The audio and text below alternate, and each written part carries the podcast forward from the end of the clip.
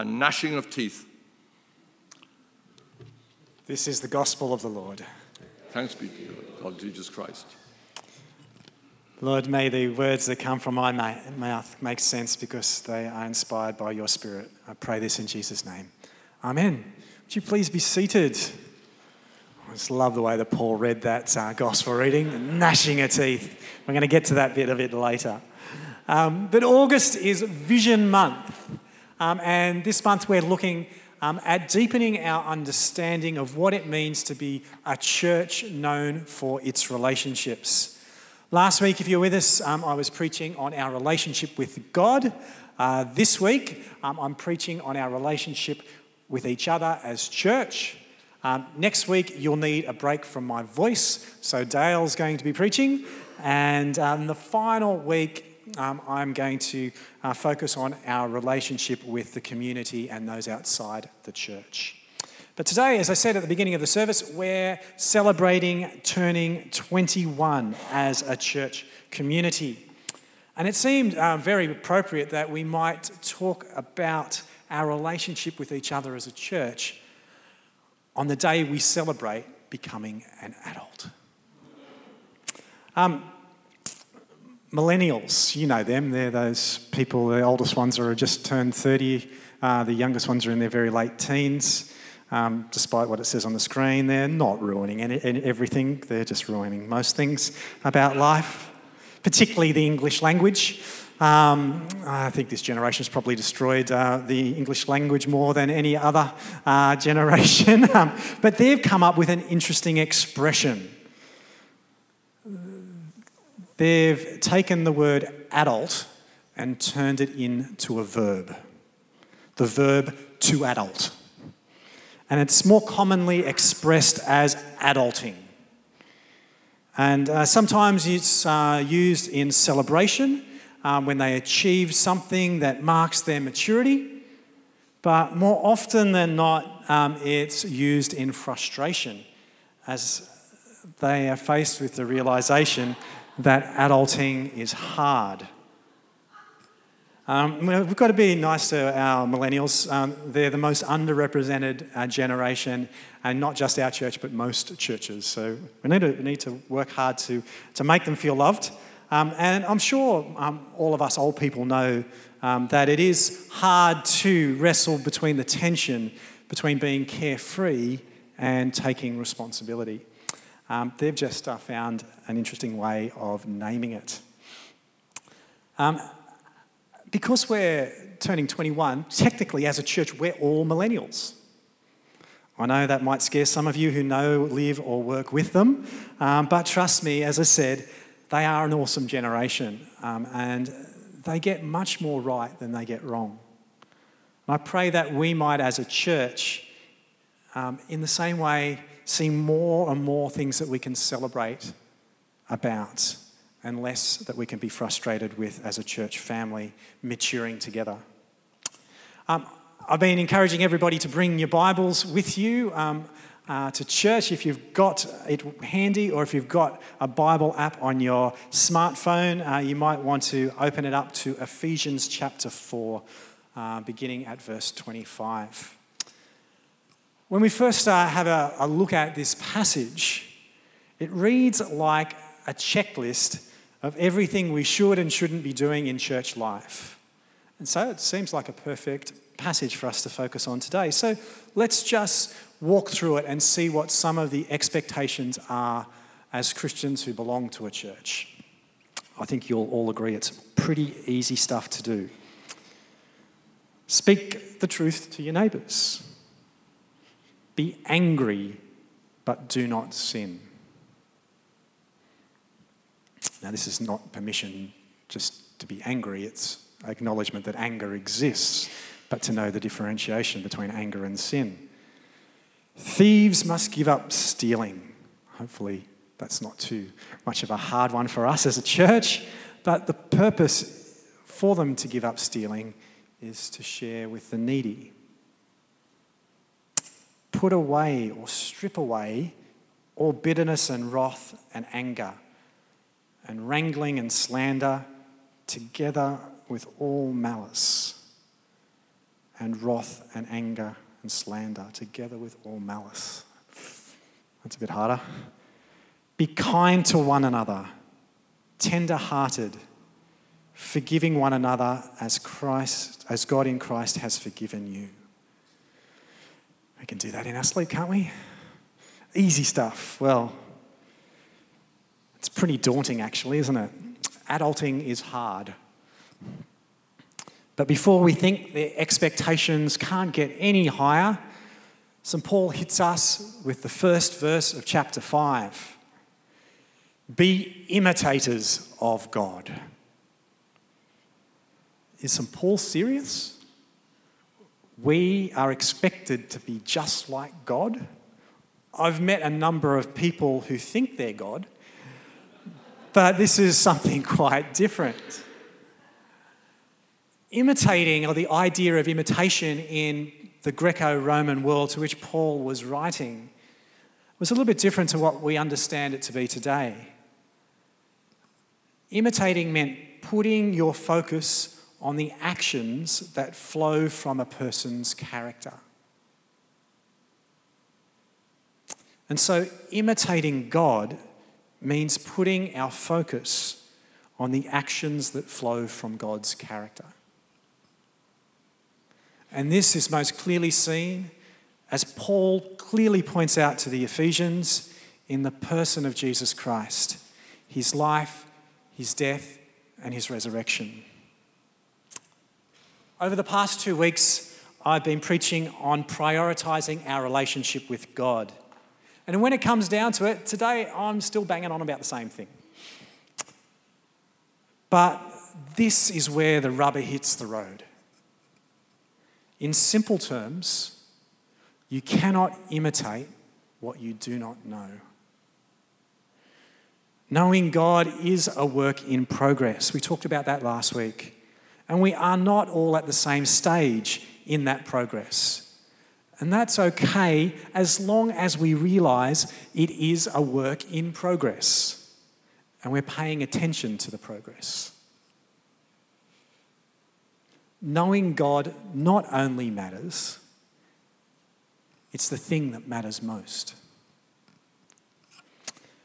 If you want to have a quick flick in your Bibles to uh, Matthew chapter 6, and we've been dropping in and out of this verse over the last couple of weeks.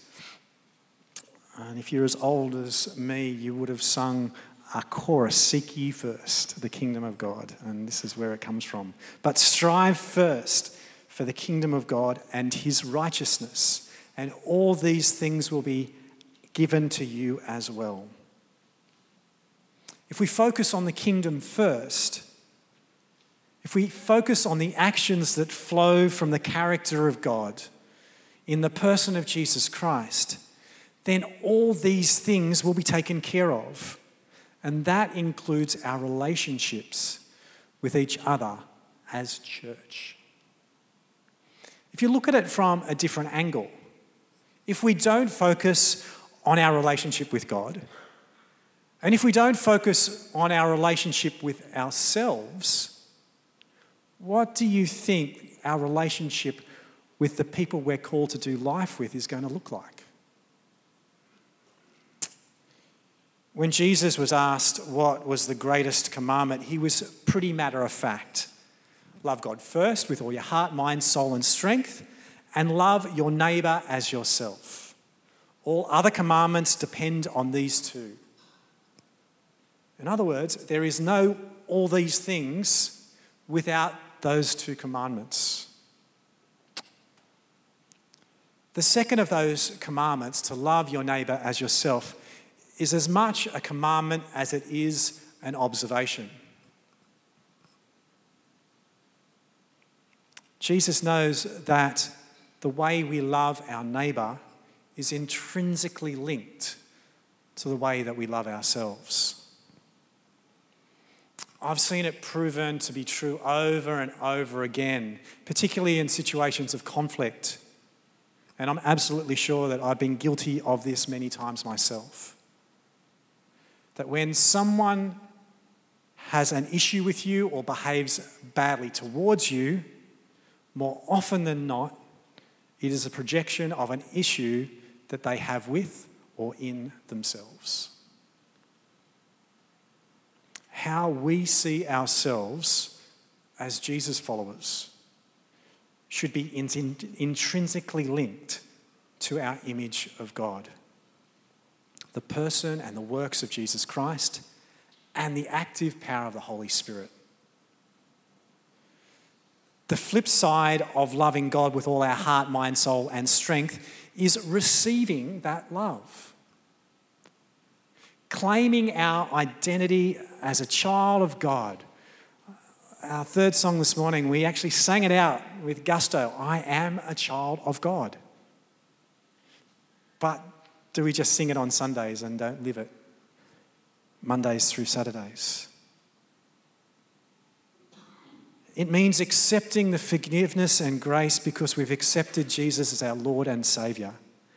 And knowing that we are partnered in all we see and do by the Holy Spirit who is at work in and through us. We're awesome. We are. But we are the most humble form of awesome there is. It's a type of awesome that points away from ourselves and towards others in our church and in our life. The love we have to give is an overflow from the way that we're loved by God. And it's such an abundant overflow that no one should be left unloved. If you've still got your Bible or your Bible app handy, you might want to turn to the parable of the talents that's found towards the end of Matthew's Gospel, chapter 25, beginning at the 14th verse. In this parable, uh, which, as said, Paul read, so brilliantly, thanks, Paul, um, we have a wealthy man who gives his slaves five, two, and one talent each. Um, now, the picture on the screen might be a little bit misleading. Um, ta- a talent was a weight of measure, normally of gold or silver. Have you heard the expression, you're worth your weight in gold? Yeah, well, that comes from an understanding of how to measure a talent. Because a talent was, um, in some um, parts of the, the world at that time, your weight in gold, measured in kilograms. So you might get stand next to a scale and they'll pile up the, the weight next to you. Um, and I guess um, I'd always thought that poor guy who only got one talent didn't get very much. But hey, if um, we looked at today's gold prices, um, I stepped on the scale this morning and I'm just a smidge under 80 kilos. So that would be $4.24 million. Um, before uh, I went on a 12 week challenge at my gym earlier in the year, I could have been entrusted with $4.93 million. ah, dear. in the parable, the one who got five gets five more. The one who got two got two more. And the master was over the moon. Enter into the joy of your master. But poor old mate who buried his $4.24 million in the ground and gave it back to him was not so lucky.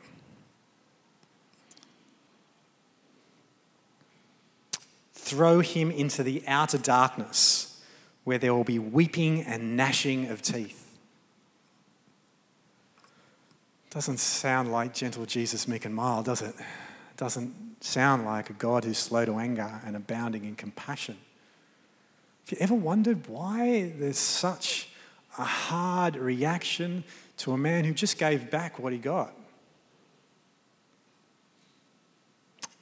Well, I think I've got the answer. It's because the other two had their eyes on their master's kingdom. And they didn't have their eyes on their own kingdoms and they faithfully enlarged their master's kingdom through their best efforts with what they had. While the one talent guy Well, the only thing he worried about was his well being and safety. The only thing he worried about was the comfort zone that he had created for himself and that he had control of, which, in fairness, for a slave, probably wasn't very comfortable. But he didn't want to risk any of that being eroded away. And so he literally buries his talent in his own self interest. Jesus just doesn't say, oh, well, that's unfortunate. He says these words in verse 26 You wicked and lazy slave. This type of attitude is wicked. It's sin. It's broken. It is to be cast out of God's kingdom. I wonder how many of us are squirming when we hear this parable, knowing the countless times we've prioritized our own comfort and well being. Let me show you how this can play out in church life. I mentioned last week that I was at a really, really exciting clergy conference a couple of weeks ago. Um, and I was, uh, during the conference, sitting um, in between two priests, as you do at a clergy conference. Um, and um, our presenter, who was a 60 year, eight year old gentleman uh, named John Roberto, um, made this interesting observation. He said, The busiest human beings on the planet at the moment are parents with children and teenagers. And in most churches, we are asking this demographic to do more and more and becoming disgruntled when they are not. He went on to say that the church should be expecting more of the generations who have more time. He even went so far as to name his generation as the one that should be most active in church life. Controversial words to a room full of people who mostly had grey hair, including myself. He went on to encourage us to find ways of engaging this demographic in ways that didn't excuse them for their busyness, but met them in their time of waiting. Uh, it was no um, um, revelation to me, but being a parent of, of a teenager and child, um, that we spend a fair bit of time waiting for them in cars, in queues, to pick them up from school, waiting at sports practice, music lessons, to parties, to friends. It's encouraging us to find creative ways of using um, technology, particularly, of meeting them in those times and helping them to build their relationship with God. The session broke for some conversation, um, and I turned to the priest uh, who was sitting on my left. And you know what he said to me? He said, You know what I think? Parents these days have got their priorities wrong. Their children will never be concert pianists or ballerinas, if they just changed their priorities, they'd realise what they're missing. Now, I can't be sure. I can't even remember his name. That's the first time I'd actually had a conversation with him. But I have a sneaking suspicion that his church hasn't grown for a little while. And underneath this comment is the attitude that I'm not going to put myself out or make my people uncomfortable if these parents are not going to get their act together.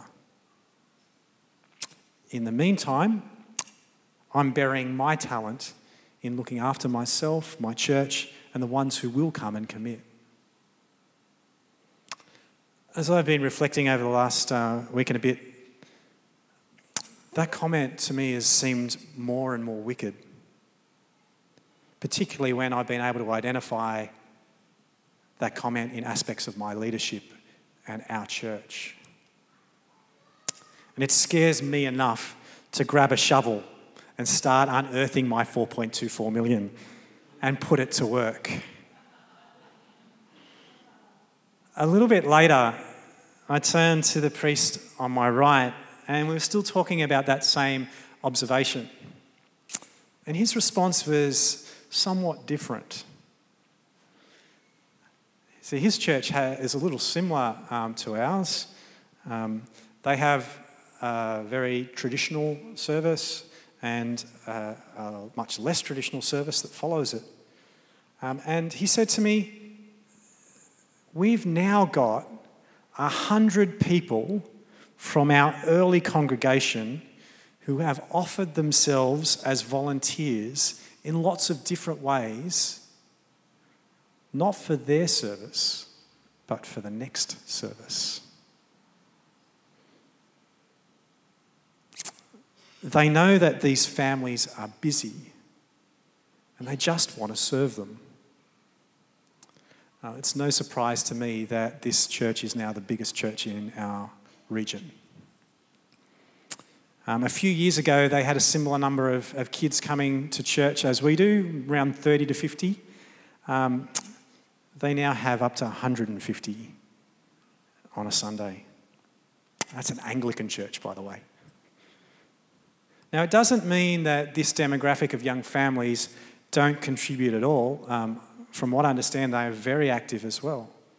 But how much easier is it to be encouraged to be involved when you're loved so hard by someone who is so kingdom of God focused that they turn up to two services some Sundays?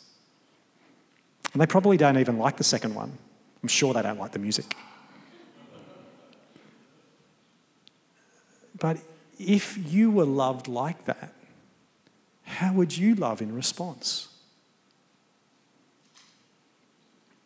I said this a couple of weeks ago. We have enough wise, mature, faithful Christians in this community to mentor those who might be new to or struggling with their faith. We have enough spirit filled people to help everyone understand their giftedness and their calling. We have more people in this Anglican church building on a Sunday than any other Anglican church building on the Gold Coast. We have more than enough people to fill all of our rosters, serve in every aspect of church life, and more than enough to develop an overflow that shares generously that abundance with those in need outside of our church. We have more than enough wealth to pay for the redevelopment of our buildings. But are we prioritizing God first? Are we getting God to move us in those directions? If it seems to be taking too long, if we're getting disappointed or frustrated, if we start making excuses, chances are that we need to look at our foundations and we might just find that we've buried our talent. Adulting is hard. Adulting means that we put our neighbour before ourselves. And sometimes that might leave us feeling neglected or overlooked. But remember that song we sang? I am a child of God. If we have really owned that as our identity, how long can we really stay feeling neglected when we're loved by God? We have a long way to go to be a church known for its relationships with each other. We don't always put away all bitterness and wrath. We still get angry and wrangle and slander. Yep, there is malice. We're not always kind to one another, tender hearted. We don't always forgive one another. But I'm seeing more and more glimpses to know that we're on the right trajectory. I see more and more people seeking first the kingdom of God. I'm seeing more and more people join small groups.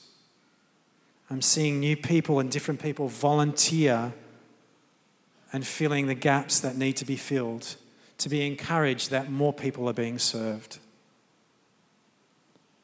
As much as I still do see and experience frustration, I am seeing and experiencing celebration. Congratulations, church. We are officially adulting. Let's not stop maturing because we have and we are called to a long life ahead of us, seeking first the kingdom of God. I wonder where you will invest your talent to contribute to build Christchurch in this place. You might be thinking, well, I, I don't have much to offer. But God knows that you are worth more than your weight in gold. And if we were just to seek first the kingdom of God, all these things would fall into place and we'd see clearly where God wants us to invest our time. Let me assure you, it's not in our own self interest. Let me pray. God, you are creator, maker,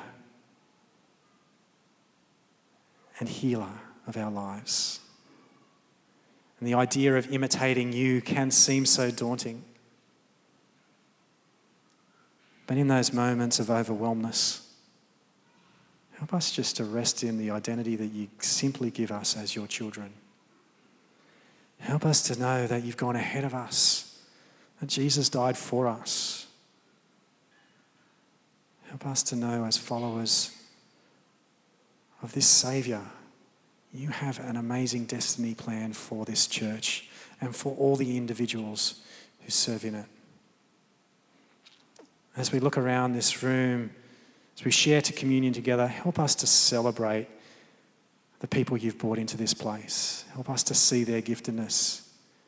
Help us to know their value. And help us to think of ways that we can serve them. We pray that we, you would build your church in this place. Amen. I'm going to now invite Graham to continue to lead us in a time of prayer.